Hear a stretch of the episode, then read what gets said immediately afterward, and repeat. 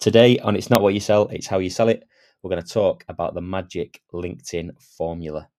Do you use LinkedIn effectively right now to grow your business and to generate new clients? If not, we've got good news for you. We're going to go through some examples of some businesses that haven't done it too well, and more importantly, some businesses that have created lots of opportunities by making themselves stand out from all of their competitors.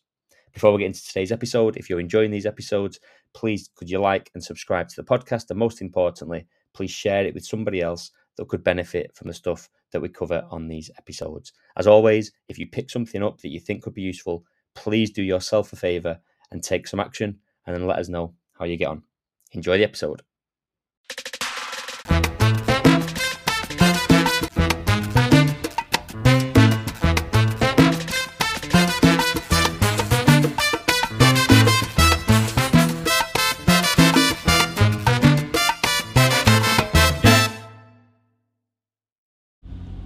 I needed to share this with you quickly. I've just been in with somebody and we're talking to them about LinkedIn and the power of LinkedIn. And the person that I was with has got a relatively successful business, yet they don't see the benefit of LinkedIn at all. They actually think it's just for recruiters. Um, and it made me start thinking about if you're if you've got a profile written like a CV, what is a CV used for? And hopefully you're screaming at the the phone or the, or the radio or the, your, your laptop, tablet, whatever you're listening to this on. CVs if you're trying to get a job. Now, LinkedIn initially, a lot of it was for that, and there obviously there is uh, an element for recruiters, and there's a specialist bit that will help recruiters to find candidates and stuff like that. But if you have a profile that reads like a CV, how you? How could you expect for any of your target market to buy into you unless they were wanting to employ you? And obviously, if they were wanting to employ you and you weren't available, I suppose there's even less reason why they'd want to talk to you. So, just from speaking to the the person I've just been speaking to, it became apparent that the frustration that they'd had with LinkedIn was that when they were sending messages, they weren't getting any responses. So when I said, "Well, let's have a look at some of the messages that you'd sent," they just sent it as the same old plain sort of jargon stuff that everybody receives and nobody ever responds to. So no wonder it didn't have any impact. Now, when he wasn't getting any response, I said, "What did you do to change it?" So, well, I just kept sending that, and I thought it'll work. It must work eventually. Someone must buy it. But why would anybody buy it on those random unsolicited messages? If you're anywhere seeing you in any sort of business, you're going to be a target client for lots and lots of people out there. So you're going to receive lots of these messages. How many of them would you respond to? Now, you just wouldn't. You wouldn't respond to them if they weren't adding any value. So I just thought it might help you if we just share a few things that have really, really worked um, for me in the past and stuff that I've tried and things that I've actually, when I've been working with clients and businesses, and I've put in front of them and they've had really good success with. So the important thing is to make yourself stand out from anybody else and that the message is personal. Um, if you imagine you're meeting somebody at an event, what would you, you know, if, if there was something that was really, really important about them that you wanted to speak to them about, would you lead with the same thing that everybody leads with on LinkedIn, which is, you know, this is what I do, I run this business, I work for this business, we do this, we do the other, you know, here's this link to my website, here's a link to a video that I've made, do you want to download this PDF of all the all the things that we do that are amazing that nobody cares about? If you send anything like that, you're not going to get any responses, and if you do, you're going to have to send a hell of a lot of traffic, a hell of a lot of activity, loads of messages are going to have to be going out for you to be able to get the sort of responses that you want, probably for the time that you're going to need to be putting in. So just do a little bit of investigation. We call it suspecting. So do a little bit of sus- suspecting on your prospect before it gets to the point that you even prospect them. Don't just sort of jump the gun straight away and go, oh, I'll connect, I'll send a message right now. Just have a look. It might only take you a minute, five minutes, ten minutes.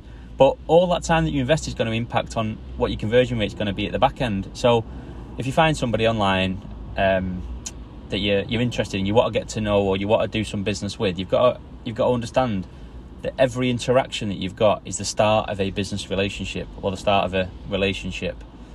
Now, what can you go in to add value that's going to at least pique their interest enough that you're not one of those people that's going to go into the same folder as all the others that are just trying to sell to them.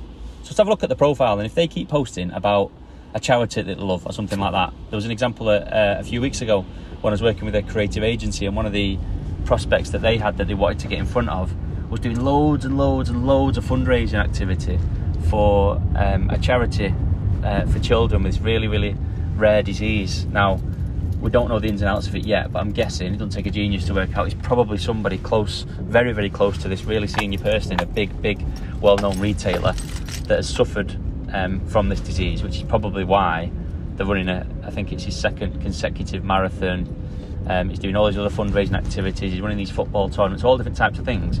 But you know enough about that person to understand what sort of triggers them and what's of interest to them. So instead of going in, think about what that thing is that's really interesting about that person. The way I like to think about it, think about you at a party and it's black tie dinner and everybody's in black tie. It's cocktail dresses for the ladies, and the ladies have all got the same black cocktail dress on. And then say, uh, uh, say you know, someone walks in with a really, really flamboyant like fur jacket or coat or something like that, or a hat, something that just makes them stand out. What would you say to that person if you were introduced to them, or you walked up, or you, you know, you stood at the bar next to them, and you know it was apparent that you were going to need to make conversation with them? Would you lead with the same thing you, you lead with everybody else? Oh, how are you doing? you know, who do you know at this event, blah, blah, blah, that sort of thing.